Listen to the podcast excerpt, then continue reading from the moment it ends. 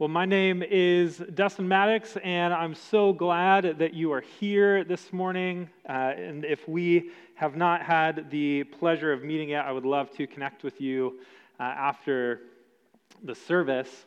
Uh, today, we're continuing along in our series called The Irreligious Jesus, where during this season of Lent, these 40 days where we kind of align ourselves with the story of Jesus, where he goes into the wilderness and experiences fasting and temptation in order to uh, surrender all, to more fully align himself with the, uh, the reality of God's love and God's mission in and through him. And, and so we parallel that in, the, in these 40 days leading up to Jesus' crucifixion and resurrection, which we'll celebrate on Easter Sunday.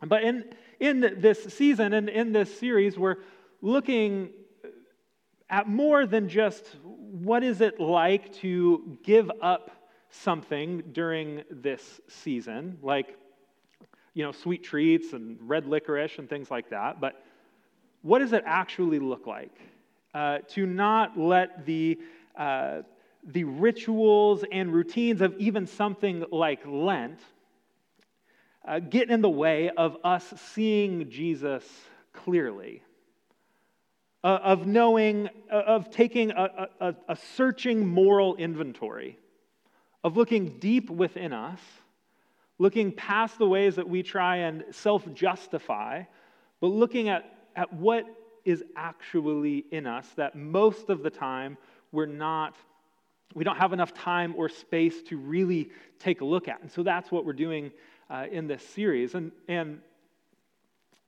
this reminds me of something that happened to me recently. Uh, a few weeks ago, I was in a rental car, and it was a brand new rental car. It had like 27 miles on it. And uh, it, w- it, had all sorts of bells and whistles, Apple CarPlay, and you know some cool deals. Uh, and, and so I'm, I'm driving this brand new rental car, and I, I merge onto the freeway, and I'm, I'm driving along, and all of a sudden I hear this shrill, piercing, deet, deet, deet.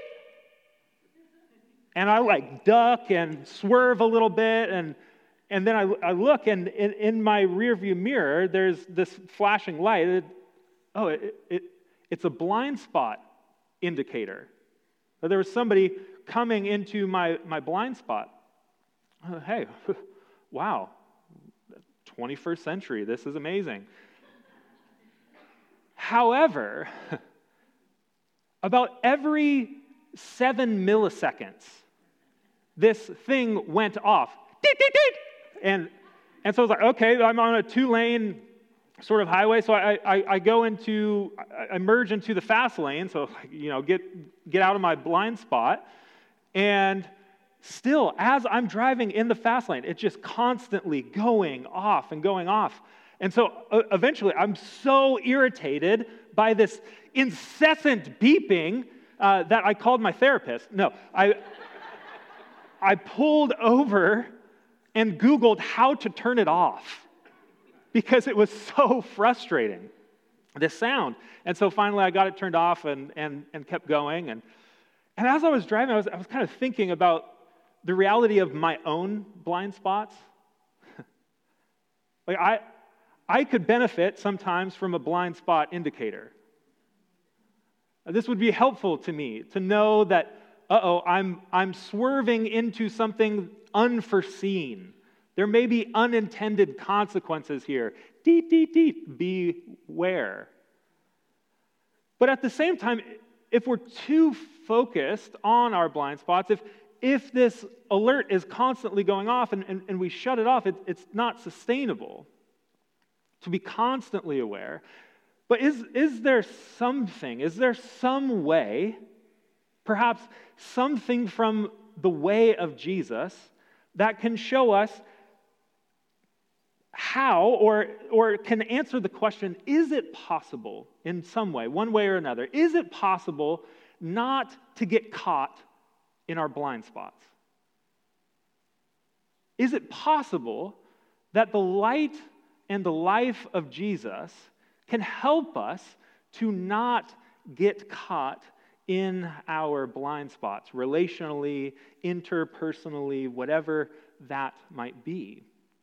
And so we're going to look at this story from one of the biographies of Jesus' life. And this is written by one of his closest followers.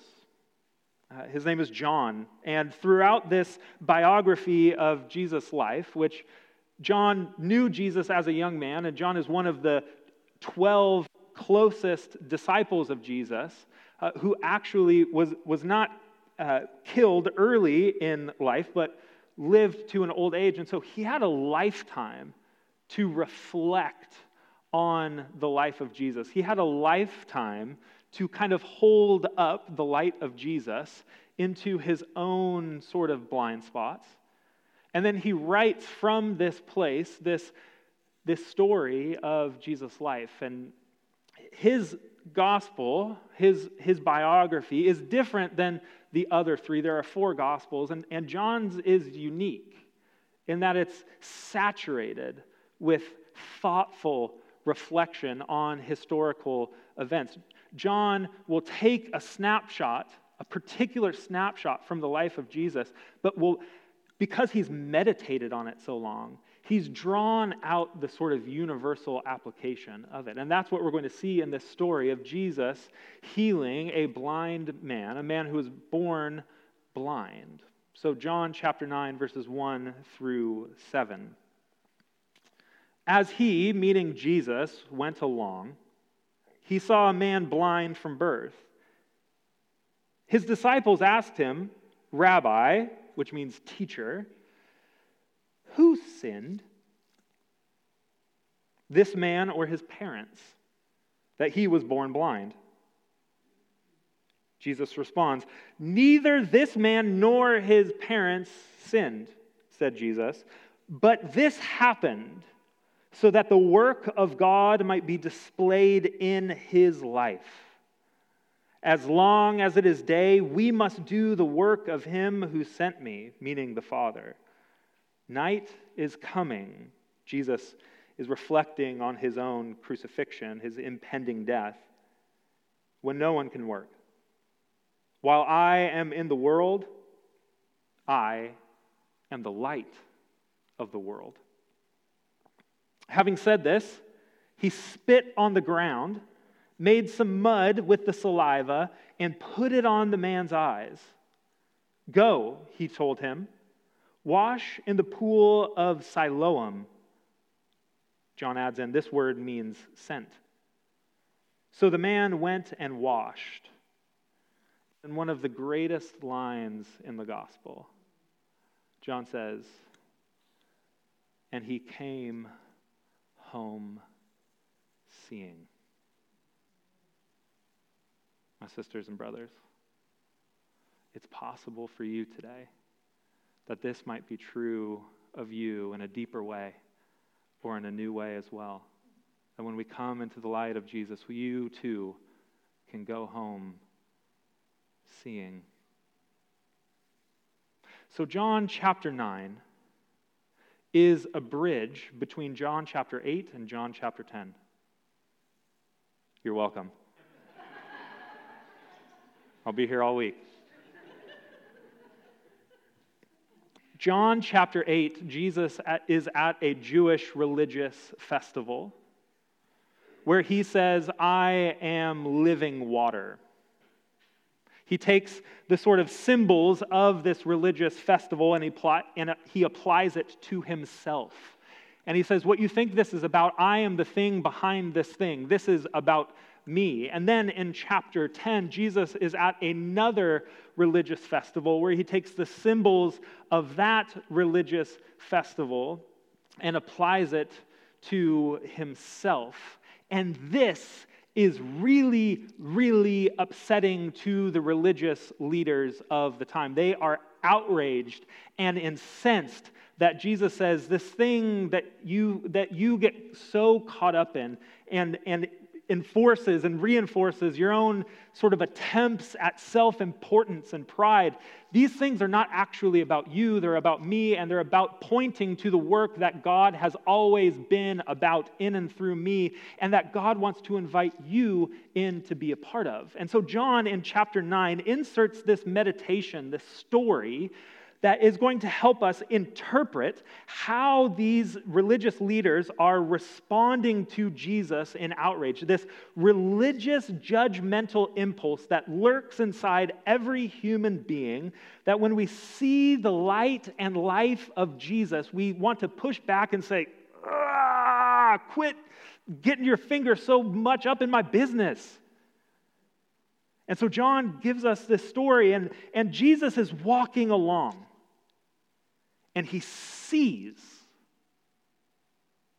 He sees this man who was born blind. And the trouble is that I, I, I imagine there, there's some sort of pause that happens here that captures the disciples' attention. That Jesus, the master teacher, pauses and stares. They've seen him heal people before. They know that he's a teacher of, of the way of God, an interpreter of the Torah, the, the teachings of Moses. And so they say, hey, maybe this is a teachable moment. And, and they invoke his, his title as a teacher, Rabbi. Who sinned? Who sinned? Whose fault is this? Is it this man's fault that he's blind? Or is it his parents? This was a live question at the time. We, we look at it and we're like, uh, well, yeah, I mean, we're going to kind of side with Jesus here and say, neither. Like, this just happens in the world. But the theological debate at the time was there was a saying the parents eat sour grapes, and their children's teeth are set on edge. Like that, our own sin and brokenness can have consequences on future generations. Or did, did something happen? Did, in, in effect, did, did this person somehow sin in his mother's womb? And that's why he was born blind. He, in, in essence, the disciples kind of take these two sides of how we see most things in terms of fault or responsibility in our world. What is brokenness? And what is the cause and what is the source of brokenness in your life and in our world?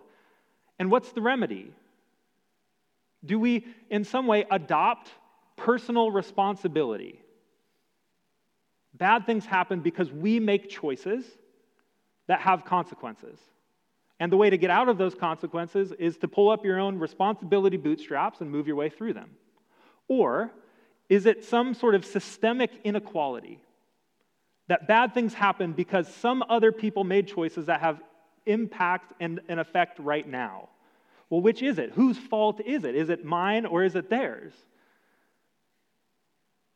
And Jesus says, neither. Neither.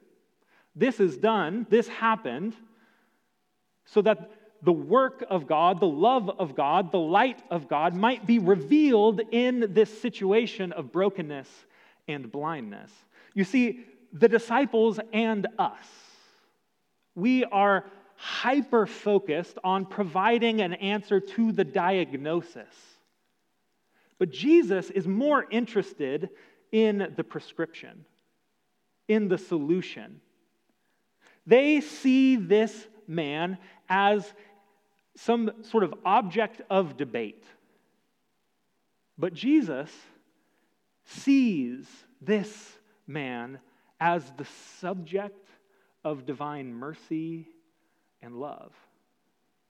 And our trouble and our problem is that we tend to do the same thing. We tend to hyper focus on the brokenness that exists, that we perceive that exists in other people. And the church newsflash, has been especially guilty of this posture and this position.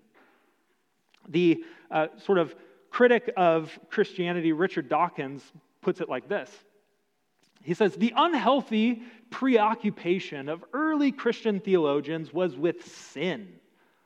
With whose fault is this? It's sin, it's your fault, it's brokenness, it's depravity, all of that stuff. They could have devoted their pages and their sermons to extolling the sky splashed with stars, or mountains and green forests, seas and dawn choruses. These are occasionally mentioned. But the Christian focus is overwhelmingly on sin, sin, sin, sin, sin, sin. We have a nasty little preoccupation. What a nasty little preoccupation to have dominating your life. Now, if you're not a follower of Jesus here this morning, or you grew up in a church with a nasty little preoccupation towards sin, you're looking at this and saying, like, Amen, brother, preach it, right? And in some senses, I completely agree. to have a preoccupation with sin is not helpful. But the prescription that our modern culture wants to give us is like me turning off my blind spot indicator in the car. And past that, even removing the rear view mirrors and saying, You can see everything clearly. There is a, a sort of movement of thought in the culture that we live in that's influenced by a pushing back against and a movement away from the diagnosis and prescription of the Christian story and the way of Jesus. And this movement of thought is called modernity.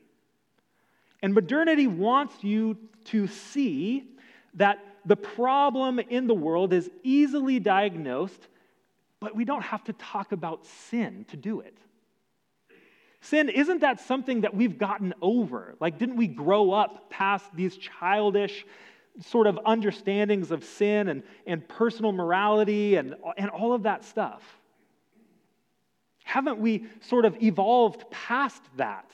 Can't we just talk about personal responsibility or systemic inequality? Like, can't we just focus on those things, let alone this? And if, if you're going to focus on it, that's fine. Just focus on it for yourself. Don't go calling other people sinners or getting caught up in whatever else they're doing. Don't worry about any of that stuff.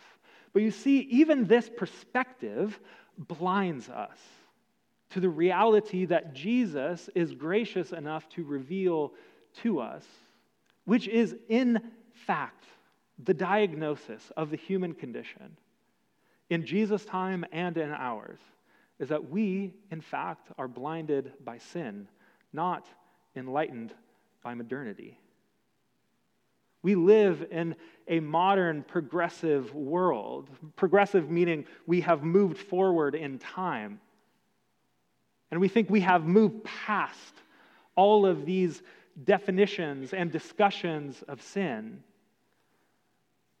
But to look past this invitation is to look past the source and the site of your own healing.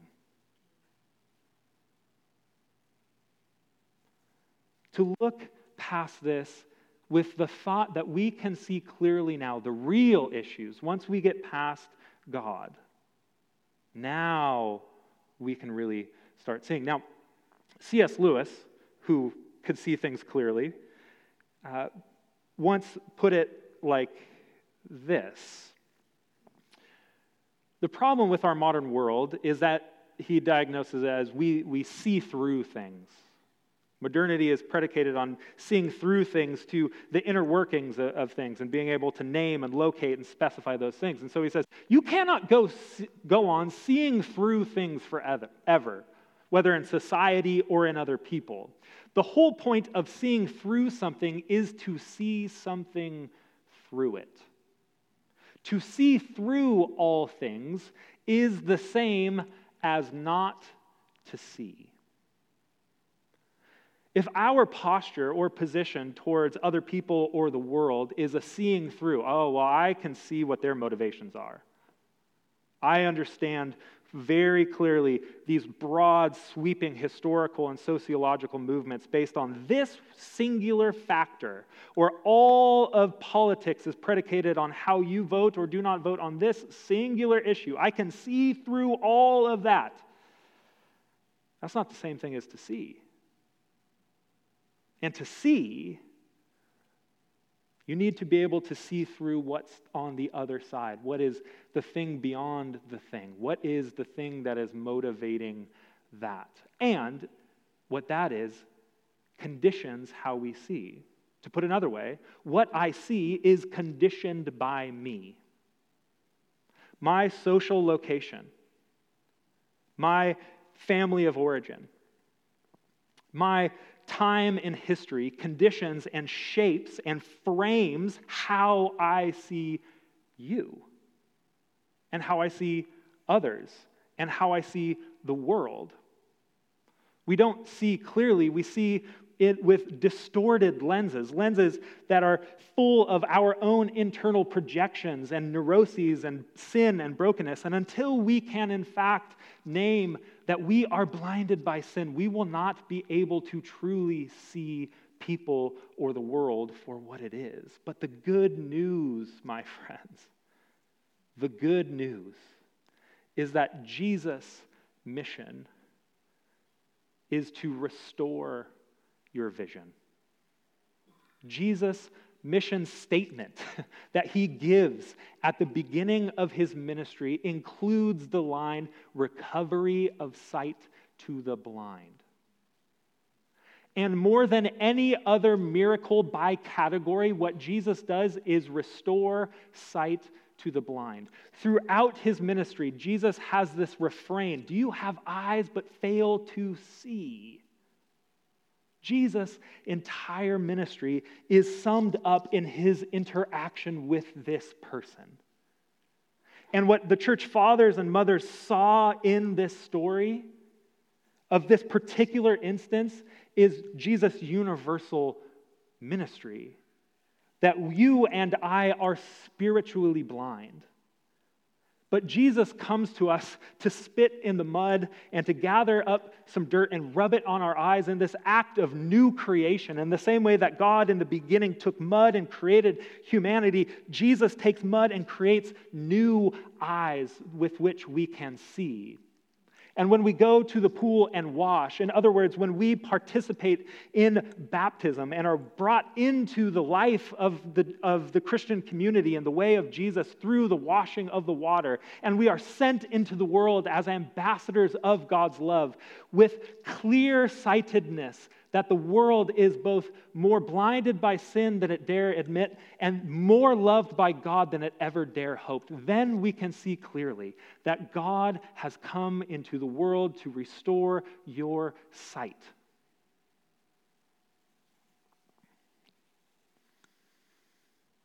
Why? Why? Jesus wants to heal your blind spots and mine so that we don't lose each other in them. Jesus wants to heal your blind spots so that we don't lose each other in them. It's entirely easy. I've been guilty of this more times than I'd like to admit. That I lose sight of people's brokenness in my own brokenness. And Jesus wants to heal that so that, like Jesus and not like the disciples, we can walk along in our world and see.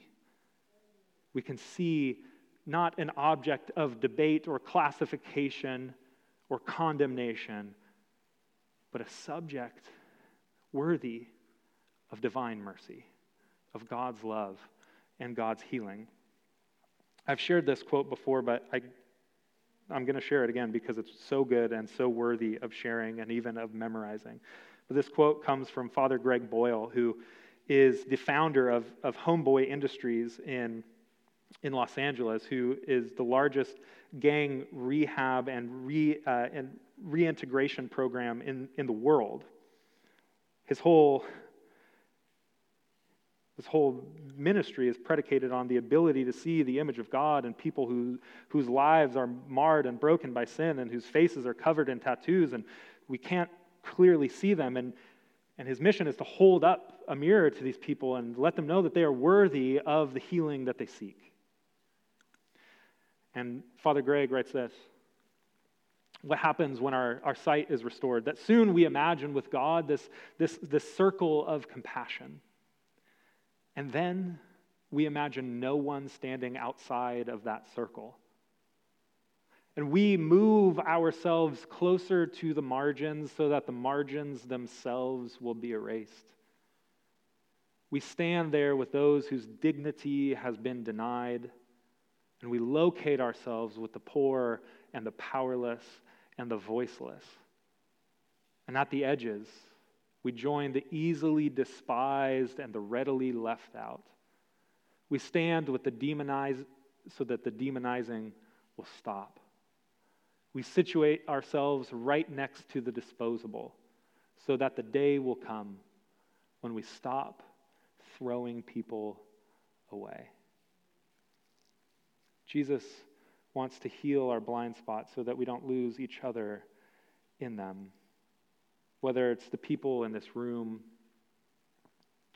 or the generations of people who are not in this room, or the people in our city who have been categorized and labeled as disposable. So, how do we increase our ability to see? There's a practice from the way of Jesus called self examination. And this practice is how we find where we're blind. And there are multiple ways to engage in this practice. Uh, one pretty straightforward way is to engage in a reading of a passage of Scripture, but to allow that passage to read you to point out things in you that are in need of healing. Asking the question, Jesus, where am I blind or to whom am I blind? Help me see. But to take it one step past that, I think the clearest way that we can begin to see clearly is in relationship and in community. I think that is a indispensable way that Jesus speaks to us and heals us. And so here are a few questions that I invite you to explore with a trusted person this week, whether it's a partner or somebody in uh, your small group or a Bible study, uh, perhaps your, your spouse or partner, boyfriend, girlfriend, whatever, a colleague. um, ask these questions and, and, and take a picture of this, write these down. Uh, and let me just say, uh, like, don't ask these questions if you are genuinely unwilling to hear the, the answer. Like, ask these questions and then receive them. Uh, there's a, there's a, a book called Thanks for the Feedback. And it's about ha- how to handle constructive criticism. And uh, you don't need to read the book. Here's, here's what you need to know from this book. How to respond to constructive criticism is with this line Ouch, that helps. Respond to these questions. If you're going to respond at all to asking somebody these questions, respond with this line Ouch, that helps because we are blind. These things, these behaviors, these attitudes, these mindsets, these opinions, whatever they are, we are blind to them because they exist underneath our nose. But they can be exposed through trusted friends. So, what do I do that hurts you? How could I better love you? What is it like to be with me? And do I show interest in others or mostly talk about myself?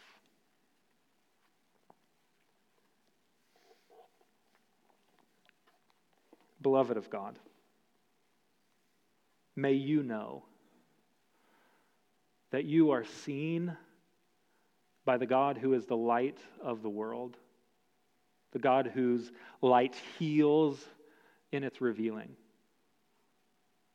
And may you see clearly both the depth of your own sin and the breadth of God's mercy and grace for the sake of the world. Amen.